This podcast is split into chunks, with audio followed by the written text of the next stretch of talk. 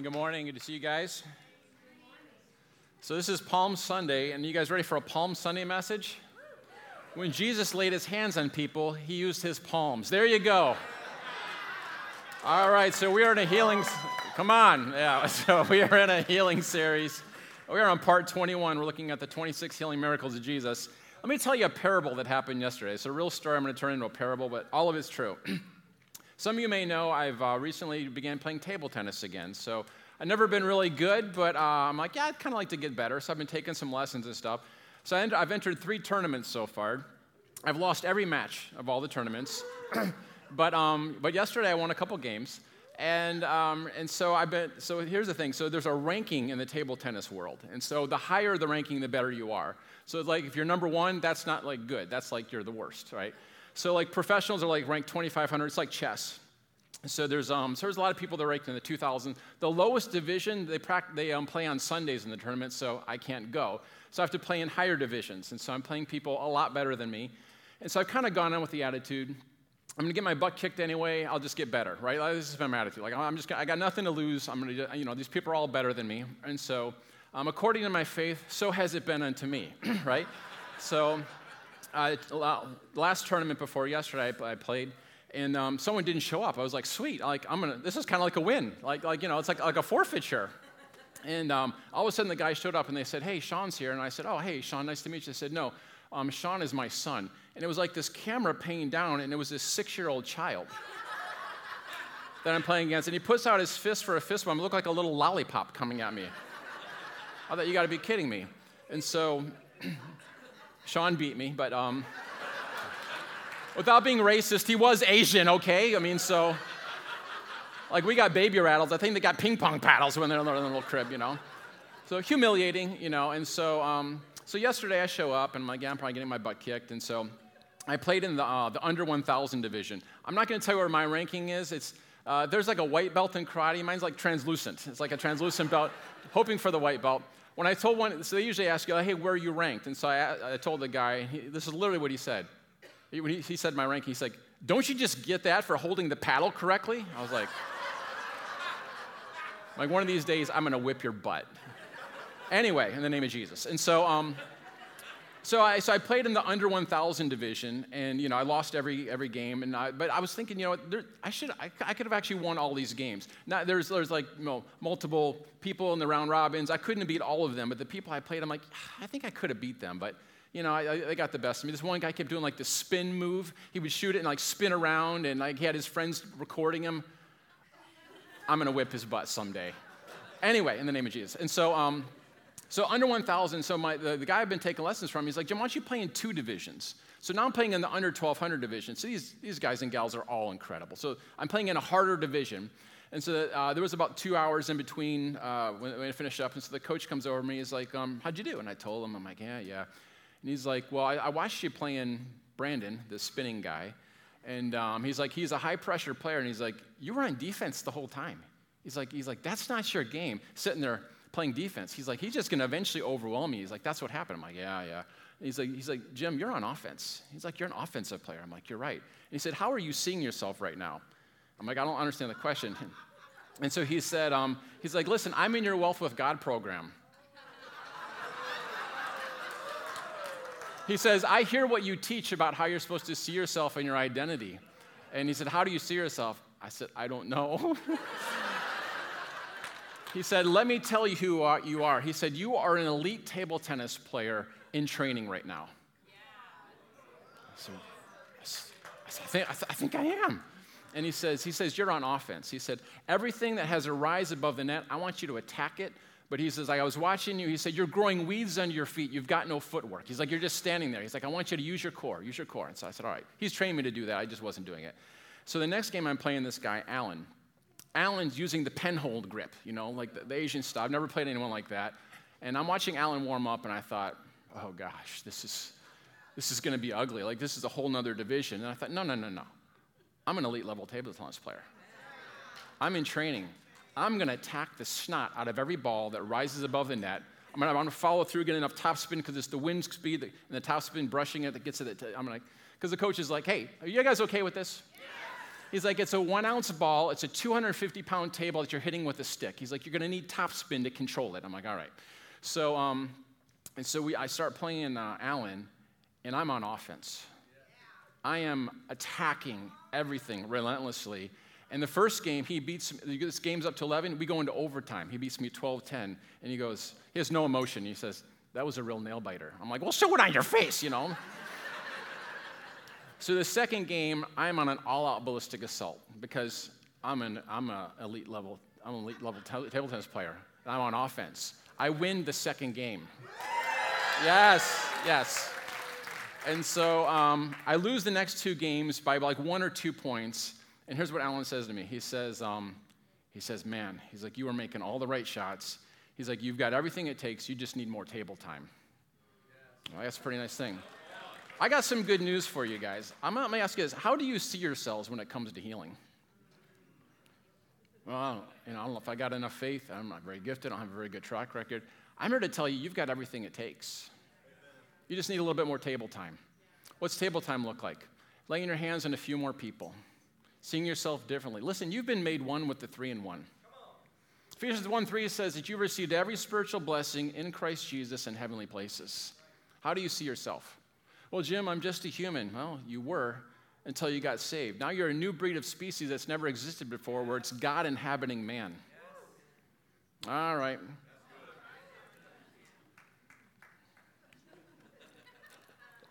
Two more months till the next tournament. If I miss on a Sunday, you're going to be like, hold on, did he go to that lower division? No, I'm not missing on a Sunday to go to lower division. All right. Turn with me to Luke chapter 13. We're going to look at the woman crippled over double by a demon. All right? The woman crippled uh, over double by a demon. Luke chapter 13, verse 10. I didn't get handouts for you this week. Sorry about that. Luke 13, verse 10. Now, he was teaching in one of the synagogues. This is Jesus. And Jesus was teaching in one of the synagogues on the Sabbath. Oh, boy.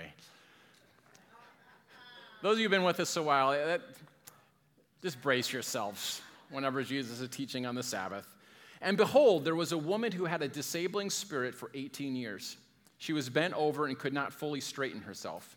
When Jesus saw her, he called her over and said to her, Woman, you are freed from your disability. And he laid his hands on her, Palm Sunday, laid his hands on her. And immediately she was made straight, and she glorified God. But the ruler of the synagogue, indignant because Jesus had the nerve to heal on the Sabbath, said to the people, There's six days in which to work in which work ought to be done. Come on those days and be healed, and not on the Sabbath day. Then the Lord said, the Lord answered him, You hypocrites. Does, eat, uh, does not each of you on the Sabbath untie his ox or his donkey from the manger and lead it away to water? And not this woman, a daughter of Abraham, whom Satan has bound for 18 years, be loosed from this bond on the Sabbath day? As he said these things, all of his adversaries were put to shame, and all the people rejoiced at all the glorious things that were done by him. What a great story. What a great story. So let's get to the setting of this. So uh, Luke chapter 10, um, Luke, verse thir- uh, Luke chapter 13, verse 10, the first part we read here. Now he was teaching in one of the synagogues on the Sabbath. So at this point in Jesus' life, he's moving towards Jerusalem. He's moving towards the cross. Most of the synagogues have shut him down, they won't allow him in. This is the last time Jesus is going to teach in a synagogue. After this, they don't allow him in the synagogues any more than that. But uh, this synagogue, the synagogue says he was teaching in one of the synagogues on the Sabbath. And for whatever reason, they let Jesus speak on this one. Maybe the guy was a little bit curious. Maybe he was, maybe he was trying to trap him. Who knows? But um, if you've been with us for these last 20 weeks, I think one of the things you know, there's a formula for trouble. Jesus plus Sabbath day plus sick person equals, oh boy, somebody's going to be getting healed and somebody's going to be getting mad, right? And so uh, as soon as I read that Jesus was uh, teaching on the Sabbath, I just braced myself. I was like, okay, here it comes. Jesus is going to be getting it here. And, and he's going to be giving it more than he's giving it, right? Luke 11, uh, 13, verse 11, and behold, it says. Now, that's not a word we use much in English. It seems kind of like Shakespeare. It seems like a little bit old English here. Here's what it means it means wow take a look at that. Like, what is going on over here? So, behold, all of a sudden there's this scene. So, Jesus is teaching. All of a sudden there's this commotion. There's a scene that's interrupting it. And behold, there was a woman who had been, had a disabling spirit for 18 years. She was bent over and could not fully straighten herself. So, imagine the woman, she, uh, she's bent over, she can only see the ground. I remember I um, encountered a person like this. So this is, uh, I was in my Pharisee days still, but I was kind of coming out of my Pharisee days, and I was going after healing. And I was trying to psych myself up. And so uh, the church I was on staff at was a big church, and they uh, had a nursing home attached to the church. That's not prophetic, it's just actually what happened, okay? And so there was a nursing home attached to the church that the church owned. And so I was sitting kind of out there in like the, in the courtyard, and I'm sitting on the, on the, uh, on the bench, just kind of just talking to the Lord. And I said, okay, God, the next person that walks by, I'm going to pray for him for healing. And so um, I turn, and here comes a guy bent over at a 90 degree angle. I thought, oh God, like, it could be someone else, you know? So this guy's literally, he's coming over, bent over at a 90 degree angle, walking like this. I said, excuse me, sir. I said, um, is uh, I said, I'm a pastor of the church here. Is there anything I can pray for? Nope, I'm good. I said, well, well, how about your back? I'm fine, and just keep shuffling. I thought, you know, some people you just, you know, they're just not ready. That's okay. And so uh, I'll be honest, I was a bit relieved that he didn't ask for it, you know, kind of at that point in my life. And so you can just imagine the sight of a person that they're bent over double, right? From a, uh, from a medical perspective, one commentator thought it was spondylitis ankylopoietica. No one thought they were going to hear that today. Uh, aren't you glad that I'm looking at? That? Maybe it's some form of osteoarthritis. I don't know. But uh, even though Luke, who was a doc- Luke was a doctor, he, Luke is the one who wrote this book. He's not interested in the biomedical uh, side of it. He, he, labels her condition as caused by a disabling spirit. Okay, and other, other translations say a spirit of infirmity, spirit of affliction, spirit of weakness, crippled by a spirit. And this is something that we've seen over and over again. That sometimes when Jesus is praying, he's, uh, he, they're seeing that the origin of this sickness is not a natural cause, it's a supernatural, malevolent cause. Okay? So please hear this. Never, never, never do we read in the scriptures that sickness is a gift from God. The way Jesus approached sickness, it always had its origins in the evil realm, okay? Jesus always approached sickness as an enemy. He was never like, You're so lucky. Dad's, Dad's helping to be more like Jesus with this one. And uh, no, that's religious garbage. That's religious nonsense that makes up that kind of foolishness. Was that clear enough? Nonsense, foolishness, garbage? All right. Um, what did Jesus? It's interesting. Jesus, he rebuked fevers. Isn't that interesting? Um, when a person's demonized, he casts out a demon. But even when it wasn't necessarily a demon, he's rebuking sickness. Um, so he speaks to sickness almost like it's a person. Like you don't rebuke electricity, there's no personality behind electricity, right? But Jesus, um, uh, you rebuke people, right? You rebuke something with a personality. So here's this woman, she may have some form of osteoarthritis or, what was that thing again?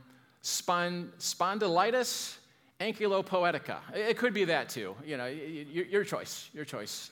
And so, um, so here's this woman, and Jesus sees beyond the immediate diagnosis, and he saw this sickness is caused by a spirit. Okay, sickness is the will of Satan. Healing is the will of God. You, you have to get that clear. Okay, and so um, the purpose of Satan is to steal, kill, and destroy. So anywhere you see loss, destruction, uh, death, uh, you're, seeing, you're seeing the fingerprints of Satan. Anytime you see loss, you're not like, oh, God's been here. No, no, no. Those are the footprints of someone else. Okay, the, the purpose of Satan is to mar mankind who's been made in the image of God. He wants to bring that image of God down. He wants to distort the object of God's love. That's Satan's agenda. God's will is always to make whole, to bring life, to bring healing, not death. Okay? So when Jesus is rebuking sickness, he recognizes this is something that is not the part of the will of my Father. He's going on offense against this, He's attacking this thing. There's a confrontation there. And now we see it from the very beginning of his ministry. It's interesting when Peter, uh, one of Jesus' disciples, years later, he's summing up Jesus' ministry. Here's what he says in Acts 10:38. How God anointed Jesus of Nazareth with the Holy Spirit and with power. He went about doing good and healing all who were oppressed by the devil, for God was with him. Isn't that interesting? Now, don't get the wrong idea. When I say that um, sickness is, is, has the, its, its, origins in the evil realm, it doesn't mean that every person who's sick has a demon, okay? Um, there's people who say that today. I don't believe that. Um, but I believe that when Jesus saw sickness and demons uh, linked together, he knew where it was from.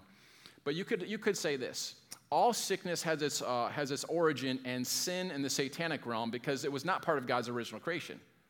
When God created Adam and Eve, He wasn't like, hey, get your booster shots. Hey, take your vitamins. Hey, you know, wash your hands real good. I'm not saying those aren't good ideas. Well, some of them at least. And so, um, I, what I am saying, though, is it wasn't part of God's original creation for sickness of man and, and, and bacteria and virus and all these type of things. And so well, we saw what happened when they, when they sinned. It says, And the day that you eat thereof, you shall surely die. And death and decay began to come in uh, as a result of it. So, in one sense, all sickness is a result of sin, but not necessarily of personal sin. Okay, it entered in this world because of the fall of man. Are we okay? So, what if you thought it like a spectrum where um, Satan's fingerprints were on every part? So, on the, on the far end of the spectrum, we've got sicknesses in the world because of sin, and Satan's fingerprints are on that. And on the other side of the spectrum, you've got someone like uh, we read about that in Legion, where he was possessed by a legion of demons and he was demonized and cutting himself, and someone was actually maybe possessed by a demon, right? And then we've got somewhere in the middle, we've got this lady who um, she, uh, she, uh, her sickness is caused by a demon, but it doesn't look like she has one. If you, whatever you, uh, you see on that spectrum there, Satan's fingerprints are all over it, okay? So I believe this woman, she falls kind of in the middle because if you notice, Jesus doesn't cast the demon out of her. Okay? We're told it's caused by a demon that's had her bound for 18 years, but there's no casting out involved. That tells me sometimes Satan can attack your body, and um, it doesn't need the demon to be thrown off. Are we okay? Are we learning some things here? All right. And so, um, so Jesus didn't. Jesus never bothered with the symptoms. He always dealt with the source. Okay? A lot of times, doctors, what they're doing is they're diagnosing symptoms, they're, they're, they're describing the symptoms. Remember, there was this ridiculous uh, commercial for some pain relief. I don't remember what it was, but it said, when you haven't got time for the pain, they had like this guy with like these sore joints, probably going to play table tennis, and uh, you know, and he, uh, it was too sore to play. But he takes these pills, and now he doesn't notice.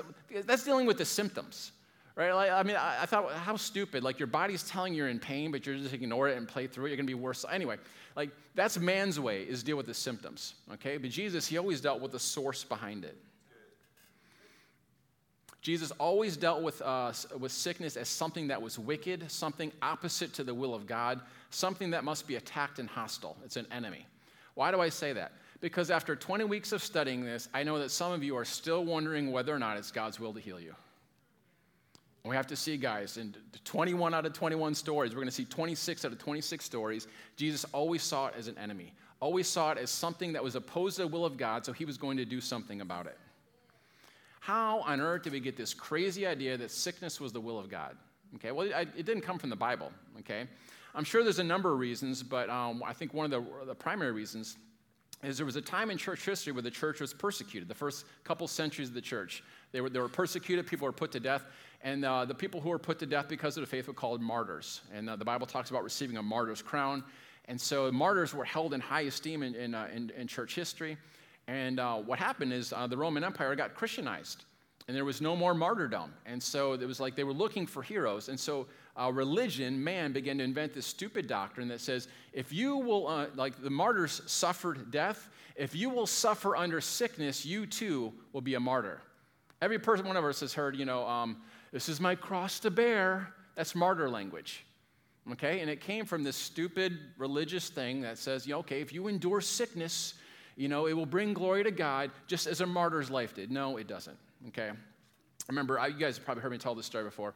When I was in my Pharisee arguing days back in, uh, when I was on church staff in Winston-Salem, there was this guy and this wife, and they were so proud of their sickness. They, every week they'd have a new report of how the doctors were just baffled by their symptoms. And they were just proud of it. No, no doctor could figure out what's wrong with them, and their kids are sick. And all every time they're, they're just talking about the, the doctors and the, the medical visits and the prescriptions and all this stuff. They, they, they looked sick, they talked sick, they thought sick, everything was sick about them. And, um, but he, he, would, he would always catch me in the hallway, and he would always finish it with, um, But this sickness is for the glory of God. And so, you know, I'm in my Pharisee days, but I'm, I'm trying to, I'm, I'm, learning some things about healing. I'm trying to figure this out. And, and uh, finally, I'd had enough of it one day. and I said, um, this sickness is not bringing, you bringing God glory. If you get healed, that would bring God glory. Well, man, you could just see the blood pressure rising. You could see the vein pulsating in his forehead. I thought, man, is that thing going to burst on me? What's going to happen? And so, um, so he begins to get angry at me and he says, My kids are sick for the glory of God. Something came on me, and these are the words that came out of my mouth. I said, um, What kind of a father are you? He looked at me and uh, I said, um, if you had the ability to heal your child, wouldn't you do something to heal him? He said, Of course I would. He said, I would take this sickness upon myself. I would even die for my child. And as it came out, he, um, he realized, wow. And I said, Yeah, Jesus already did that. He already took the sickness. Yeah. So, yeah. Sometimes we got to get it to an emotional level and just out of the head level. I'll be honest, what was happening is as the words came out of my mouth, I was thinking, I thought he was going to punch me in the face. And so I was thinking, like, how am I going to handle this? I'm a pastor, I'm in the hallway. Like, obviously, after I stop crying, that's what I'll do first, you know. But once I stopped crying from the, from the punch in the face, like, like, yeah, it was just one of those situations. So, all right.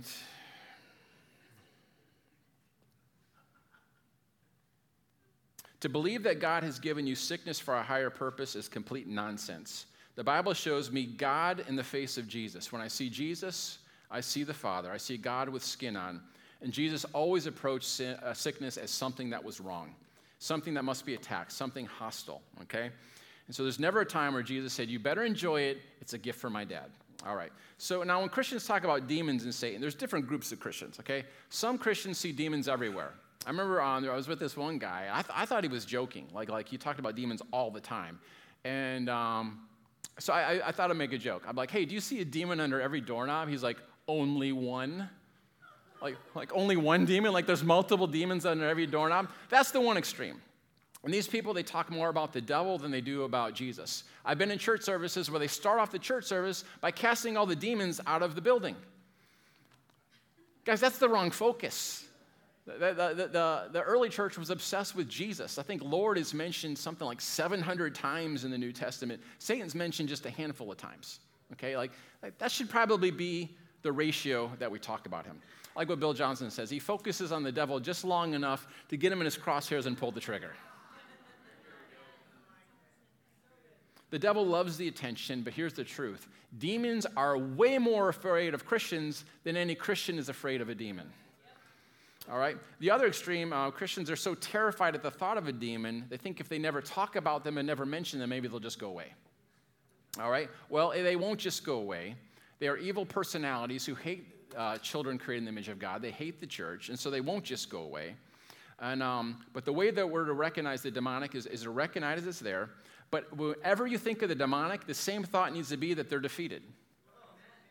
So never think of demons apart from defeat. When you think of the demonic, think of a great blazing light of the glory of God, and there's this little black speck in the corner, that's the demonic. And it's about to be extinguished for good. So um, Jesus can see that this woman has a sickness. It's got, he's got, sees there's something that's got a hold of her back. Uh, the doctors may describe the symptoms, but there's a demonic spirit at work. In uh, Luke 13, 12, it says, when Jesus saw her. Now, we've come across this word saw before, right? We've seen it when, when Jesus saw the man being lowered through the roof, when Jesus saw Peter's mother in law. There's so many times, and it's, there's, it, there's, the New Testament was written in Greek, and it's not the word meaning Jesus took in information from his eyeballs, okay? It means Jesus sees what no one else sees. He sees what's going on behind the scenes. He sees through the, ex- the exterior into the interior. Everyone else has seen her. She's this crippled woman. She's been like that for 18 years, what seemed to imply maybe there was a time when she didn't have the crippling disease. And um, but when Jesus saw her, he didn't just see a woman who was stumbling around, just didn't see a woman who came into and caused this, behold, this big scene as she comes stumbling in, trying to find a seat. When Jesus saw her, uh, he, saw, he saw the woman. And listen, guys, I, we've said this in a couple weeks now. We need to pray every day that we can remember it. God, give me eyes like Jesus. Help me to see like you see. Everyone else sees a cripple. Jesus saw a woman. He didn't see a stumbling woman, uh, he saw a pain. He saw a bondage that was focused on that bent over back, and he saw the hopelessness of her condition. And it's interesting how Jesus spoke, about it. Okay, so I'll, I'll skip a, a, verse, a couple here. Luke 13, 16. And ought not this woman, a daughter of Abraham, whom Satan has bound for 18 long years? Could have just said 18 years, but Jesus said 18 long years. What happened? Jesus had entered into her pain.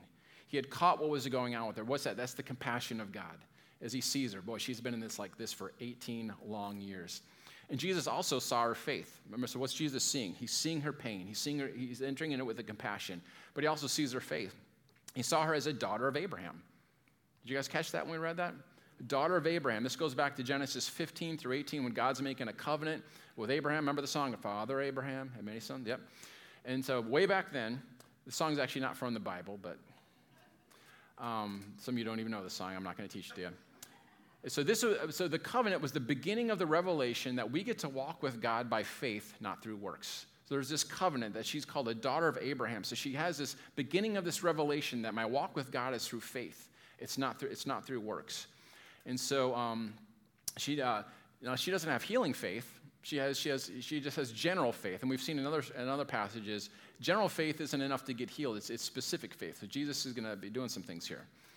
Um, so she understood that you know she was the object of God's covenant blessings, and that probably were more available than she was even aware of. And so, so Jesus is saying, listen, because she's a daughter of Abraham, because she's someone in the covenant, it's unthinkable to leave her in this condition. Like he's going to say in a second, like, you guys wouldn't do this to animals. This is a daughter of Abraham. This is someone who's, who's inside the covenant. It's unthinkable to just leave her like this, right? Uh, the Greek language could be said, it's a necessity and the nature of the case. It's an absolute must. We can't let this thing go on. She has to be released. All right? So are you getting, are you getting the, the position of Jesus when he came against, oh, it's not, oh man, there's all these sick people we got to pray for. Say, no, no, no. Jesus is seeing them. They have to be released. We have to, we have to do this. This is an enemy to be fought against. Luke 13, 12, when Jesus saw her, he called her over. Now, I think this is fascinating. She didn't come to be healed. Okay, we've been around these healing stories long enough. When someone wants to get healed, they make a real nuisance of themselves. They're yelling out, they're following them around, they're, they're doing all sorts of things. This lady isn't doing that. She's, she's trying to attend church. She, she comes stumbling in, she makes a scene, she's probably a little bit embarrassed. Um, other times, people are bringing their friends, or they're coming up after. No one brought this lady. She's not coming and asking. Jesus picks on her. He calls her. His compassion reaches out and, and brings her into it. So she's turned up in the synagogue, and the fact that he calls her daughter Abraham probably means she's probably been attending the synagogue every week for, you know, who knows how long. So she's in church, she's trying to find a seat, and Jesus calls her forward. I don't even think healing was on her mind. I mean, there's nowhere in the story that says she came there because she heard about, no, no, no, she just, she's just stumbling in, in there, bent over. And um, like I said, I know that says that she has faith, uh, but that, the kind of faith that the daughter of Abraham has says, I'm his daughter, he's my God, I'm part of the covenant people. She's not coming with specific faith. I want you guys to get this. This is powerful, all right?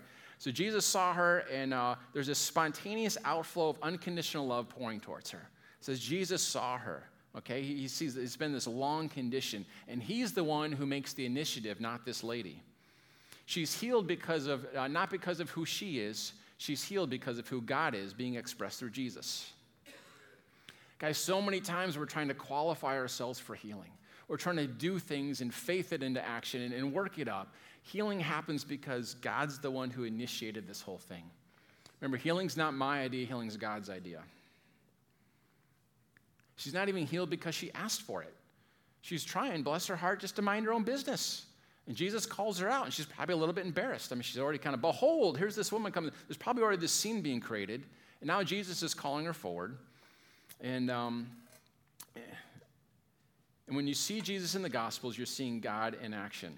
Okay, I'm seeing exactly what God is like. So, um, so what is God like? Here's this poor, crippled, awkward lady coming in. He sees her like no one else sees her, and without anything on her part, solely on his part, he makes this initiation. I want you guys to see this. God's unconditional love reaches towards you in your awkward, uh, impossible condition and makes the first move. I think a lot of people think God's up there like, mm-mm. I'm holy, you're not holy. Uh, let's see, you, let's see you do a little something, something here before you, before, I get, before you get my attention. No, no, no. God's arms are open since the cross. Like, like he already made the first move towards us. We're going to see in a second. Faith is responding to what God's already done. It's not trying to get God to do something. If you're trying to get God to do something, you're already in unbelief. If you begin to think, what do I have to do? I've got to pray, I've got to faith, I've got to confess it, I've got to, what have I been doing wrong? Well, you just told me what you've been doing wrong. You're making it all about yourself. She doesn't even know what Jesus is going to do. I imagine she's probably a little bit embarrassed. She's already caused this commotion. Now she's getting called forward. I mean, can you imagine? Imagine like coming in late to something. Someone's like, hey, come on up here. You're like, oh boy. Because he's already teaching. She's already late for the service. Service started at 10. They got there at 10.30. How we doing? We call that our 1030 service. You're welcome to that one. It's like worship's an hour. Get there at 1030. It's like a 30 minutes of worship, just like every other church. This is awesome. So anyway. So she shuffles forwards, and you can imagine a condition like this. She's bent over. She can't really see where she's going. It's very awkward. And uh, the poor leader of the synagogue, he knows trouble's coming. I mean, he's like, sick person. She's like, come here. He's like, oh no, this is what all the other synagogue leaders have been telling me about. He checks his calendar. It's the Sabbath. Oh no, this is going to be. So look, Luke 13, 12. When Jesus saw her, he called her over and said to her, Woman, you are freed from your disability. Fascinating words. He called her woman. This wasn't like, Woman, give me my drink. You know, it wasn't something like that. Um, one translation says, Dear woman, okay? Um, uh, woman was the name of Adam's wife in the Garden of Eden. Eve is the name that she had after she fell. Before the fall, you had the Hebrew word ish for Adam and isha for women, for woman. Okay, and they were they were uh, Ish and Isha were created in the image of God. So he's calling her back to that woman who is created in the image of God. It's a tender. This is what Jesus. Um, uh, uh, this is the language Jesus used for his mother when he said. Remember, um, she's like she's trying to get Jesus to do his first miracle at the wedding, and he's like, he's like, woman, I always joke, woman, my time has not yet come. I always joke that when Mary's like, can you go do some chore? I'll be like, woman, my time has not yet come, you know. It's, it's pretty out of context, I'm going to be honest. That's not how Jesus was talking to his mom. And um, he's, he's recognizing this is a woman created in the image of God, okay? And uh, so, do you notice he said, You are freed from your disability? He didn't pray, he didn't cast out any demons. He just said, Woman, you are freed from your disability. That's a, he just stated a fact, right? He just makes a statement. I want to suggest to you that he's doing what he sees the Father doing. All right, remember, Jesus only did what he saw the Father do. And he sees, the, uh, the, he sees this woman, the, the compassion of the Father is flowing through him, and so he begins to declare what the Father is going to do. We see something similar like this in Matthew, I'm sorry, Acts chapter 9, verse 34.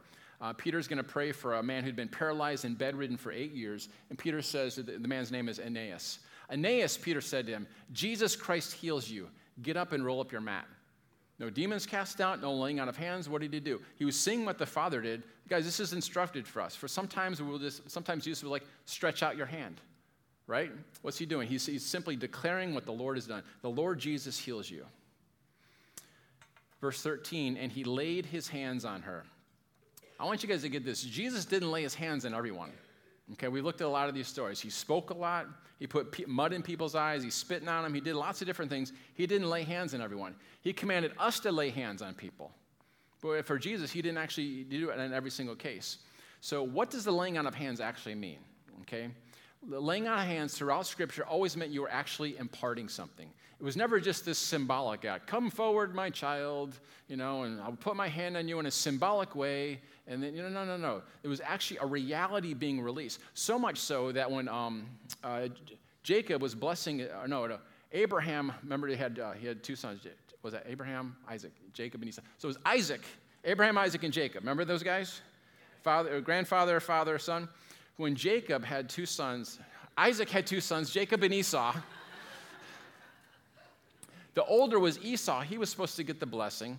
Isaac tricks him. Remember, he puts hair on his arms. Apparently, he was like Chewbacca or something. Yeah, he, he, comes in like he's all hairy like his brother. And the dad, he's got failing eyesight, and dad gives the, the, the blessing to the wrong son.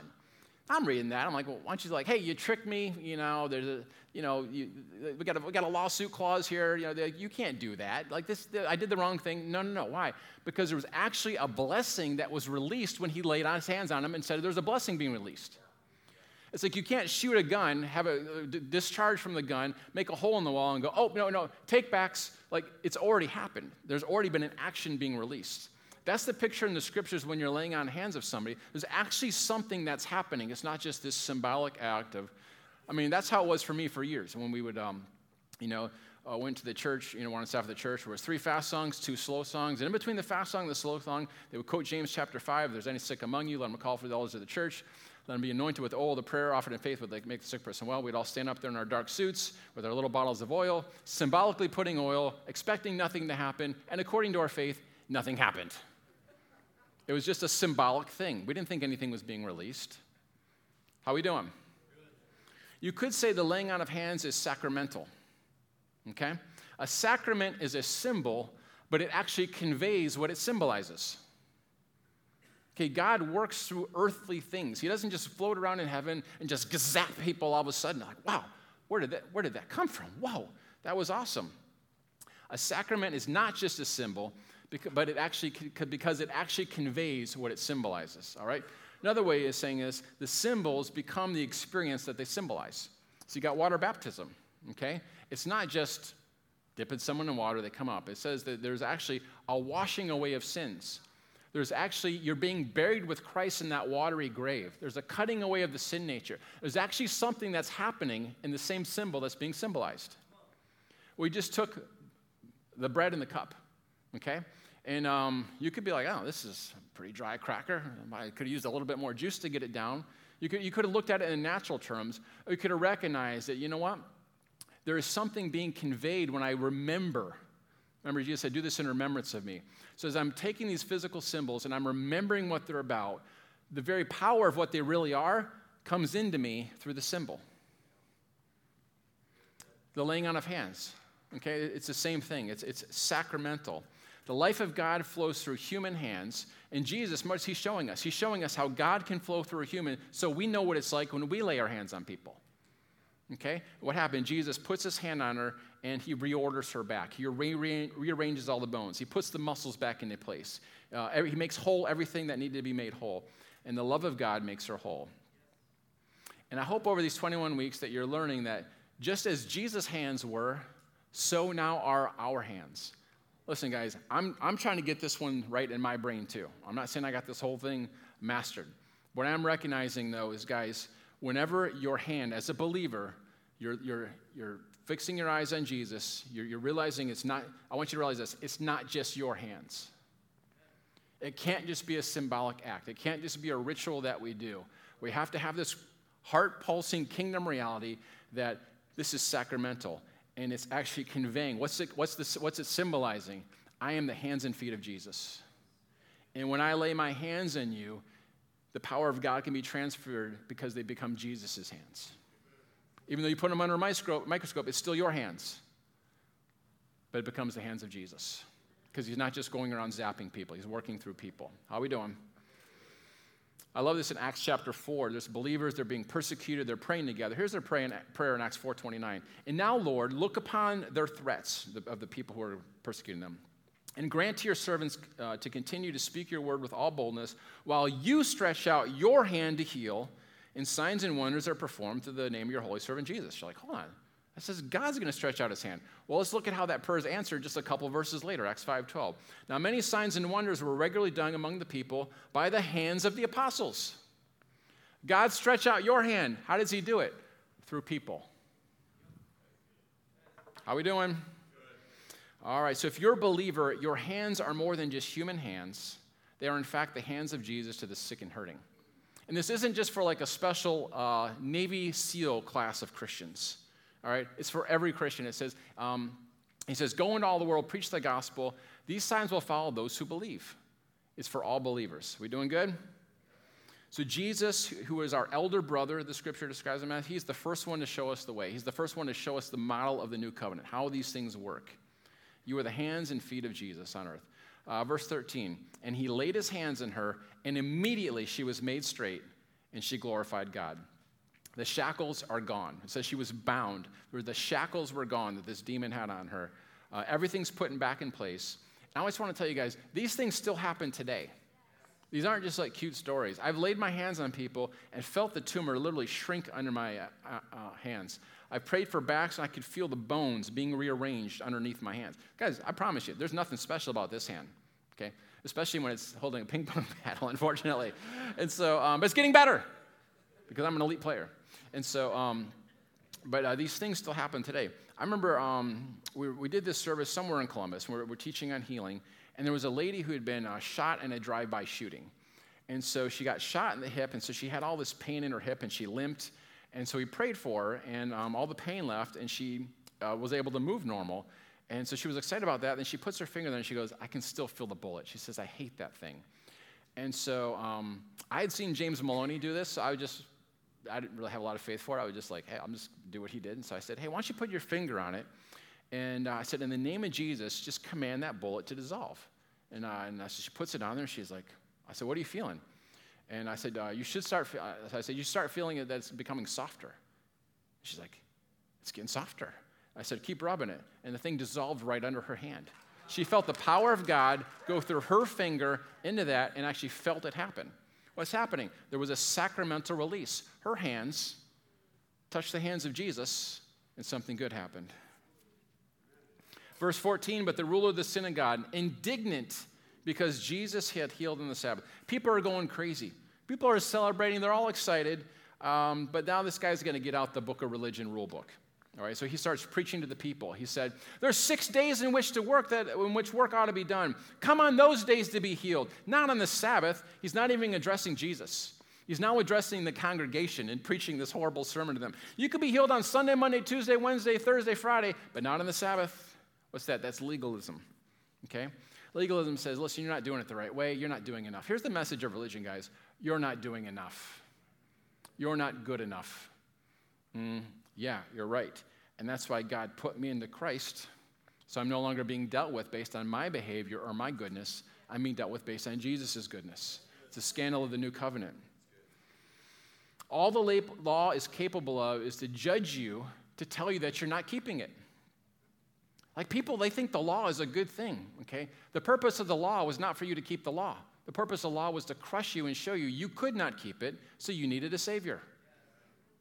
I'm amazed at people who are like, oh, you, are still supposed to keep the feast. And, well, there was the moral law, and then there was the dietary law, and then the ceremonial laws, and we're still supposed to keep the moral law. Where in the Bible does it divvy up into these different kinds of law? It says if you break one part, you're guilty of breaking all of it. You got to keep the whole thing, not just. Sorry, I've been on Facebook lately. so Jesus straightens out. Yeah, the law and all, oh, oh, this is good. The law and all of its rules could never straighten up that woman. She'd heard the law for 18 years, and it didn't help her at all. The law could only leave her dragging herself from the dust, bent over. Interesting, the two people who had great faith in the New Testament who got healed, one was the centurion, he was a Roman centurion. Jesus like, I've never seen such great faith. And the other was the Syrophoenician woman. Remember, Jesus like, well, she's like, even the dogs eat the um, scraps off the master table. It's like, woman, you have great faith. Two women who had great faith, they were Gentiles. They weren't under the law. What happens when you're under the law? You can't have faith because you're not good enough. You're not doing enough. You need to do more. I know what you did last summer.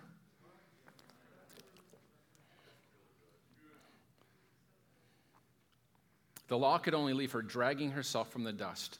The law never caused the whole congregation, the whole synagogue to go crazy glorifying Jesus.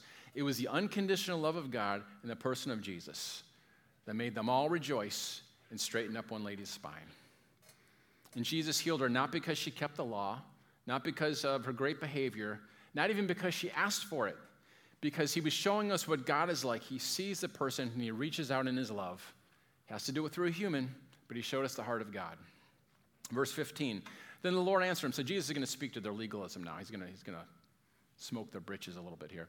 Then the Lord answered him, You hypocrites! Does not each of you on the Sabbath untie his donkey, his ox or his donkey from the manger and lead it away to water? You can hear Jesus is angry at this. Okay, I mean, here they are trying to keep, keep, this, keep this woman bound a little bit longer. He's like, You, you two faced hypocrites. What are you going to do this afternoon?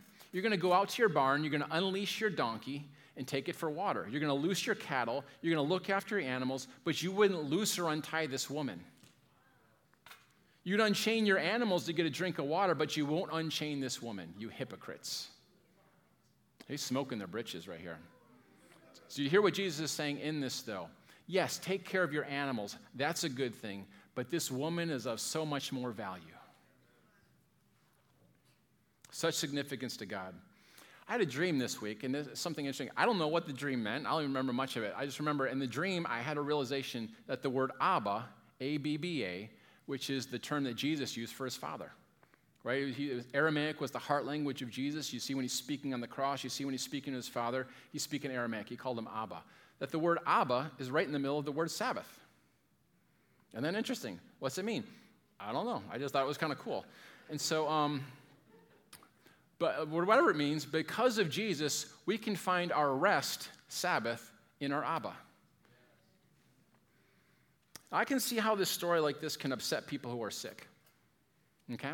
You might be sitting here thinking, listen, I've tried to have faith. I believe I have faith. I've read my Bible every day. I pray. I go to Zion and get healing prayer, even during the healing services. I'm trying to have faith. I'm confessing my healing, but I'm not healed.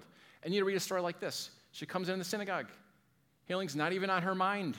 Someone else isn't asking for it. She's not asking for it. She gets picked out of the crowd and gets healed. It's like, that doesn't even seem fair. So I, forgot to get permission from Mary to tell this story, but I'm going to tell it anyway. Because we have a covenant, good times and bad, right? It was right in the marriage vows. this, isn't that bad.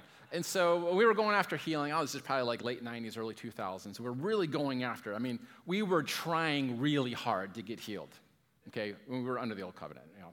We're, we're trying really hard to get healed. And Mary had this wart on her finger. And she's like, you know what? I'm going to start by going after this wart. I'm going to get this wart healed. So every day we're praying for it. We're putting oil on it. I, one time like, I put some compound W, told her it was and I didn't do that. But, but so, so we're, we're, you know, we're just going after this stupid little wart for months, going after this wart. And Mary had lunch with a friend, and she's like, yeah, you know, I'm going after this wart on my finger, you know. And the friend's like, oh, I got this wart too. And um, that was it. And the friend woke up the next day and then called Mary. And she's like, Yeah, I woke up the next morning and the wart fell off my finger. like, are you serious? I mean, we were like, we were offended.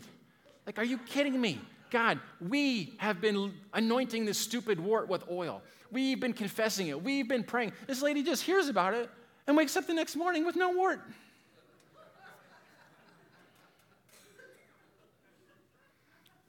So some people get upset about that. It's not fair. After all, look at what I'm doing. Look at the faith I'm trying to have. That's the problem. After 21 miracles of Jesus, do you see the problem? The problem is when we're trying to have faith, we're focusing entirely upon ourselves. When you're trying to have enough faith to be healed, the only face you're seeing is yours in the mirror. You're like the little kid who keeps waking up every morning and checking to see if he's grown an inch. You keep looking to see what you've done. You're forever, you're forever looking have I got enough faith? Have I measured up to enough faith today? Faith is the eye of your soul. Faith is the ability to look at God through the person of Jesus and see what he's done. Faith sees what Jesus has done and says, Yes, so be it unto me. That's what amen means. So be it unto me. All faith can do is respond to the God who already sees your need. Right now, I'm not conscious of me having eyes. Okay? I guess I must have eyes because I can see you. But suppose that I began to think about my eyes, and I began to think about it so much that I wanted to take out my eye and look at it. I'd no longer be able to see you because I'm focusing so much on my eyeballs. Okay? I see Christians all the time looking at their faith to see if they've got enough faith to get healed, to see if they've got enough. And here's the thing, guys when we've done that, we've missed the point. Faith is totally unconscious of itself, faith doesn't even know it's there. Faith forgets itself because it's so taken up by looking at Jesus, not looking at yourself in the mirror. I heard this story from a mentor of mine. I'm going to close with this story. You guys good? So, one of this mentor of mine, one of his best friends was the assistant to E.W. Kenyon. So, E.W. Kenyon was kind of the grandfather of the faith healing movement. If Kenneth Hagin uh, was the, uh, the father of the healing movement, the Word of Faith movement, E.W. Kenyon was kind of the grandfather of it. So, this guy was the assistant to E.W. Kenyon. See, he knew how to confess, confess, confess, believe, believe, believe for his healing, okay? And so um, that's how he understood it. To, to, the healing came from believing and confessing. So he ended up in Canada, and he got so sick he wasn't able to, become, to come back to America. So he got completely cut off from all of his friends, and he contracted tuberculosis of the skin. This caused his nerve endings to become exposed, so he's in total pain from head to foot. He was in such pain that he would hallucinate and be conscious only for short periods of time. And he said, whenever he became conscious, he said, the first words he said were, By his stripes I am healed. By his stripes I am healed. You are the Lord who heals all my diseases. And he began to go through all of these litanies of healing confessions that he had memorized. Then he would go back into hallucinations with excruciating pain, and this went on for a long time. So, one time when he came around from one of his unconscious hallucinations, he heard the doctor who's at the foot of his bed. The doctor says this to the nurse Just make him as comfortable as you can. He only has a couple of days left anyway. He said, he said then uh, the doctor walked out of the room and he laid there and he said there was absolute hopelessness in his heart. And he said, God, I've believed you. God, you're the only one who knows how much I believed you. I've confessed my healing. I've believed you. But he said, Dear God, I'm too tired. I can't believe you anymore. Is that okay? I don't believe you anymore. I'm too tired and I'm too tired to even try. So it'll be okay, God, if I crawled up on your lap and snuggled down in your arms. Would you hold me very tight until all this is over? And he fell asleep into a deep sleep. And when he woke up, he was completely healed and mad.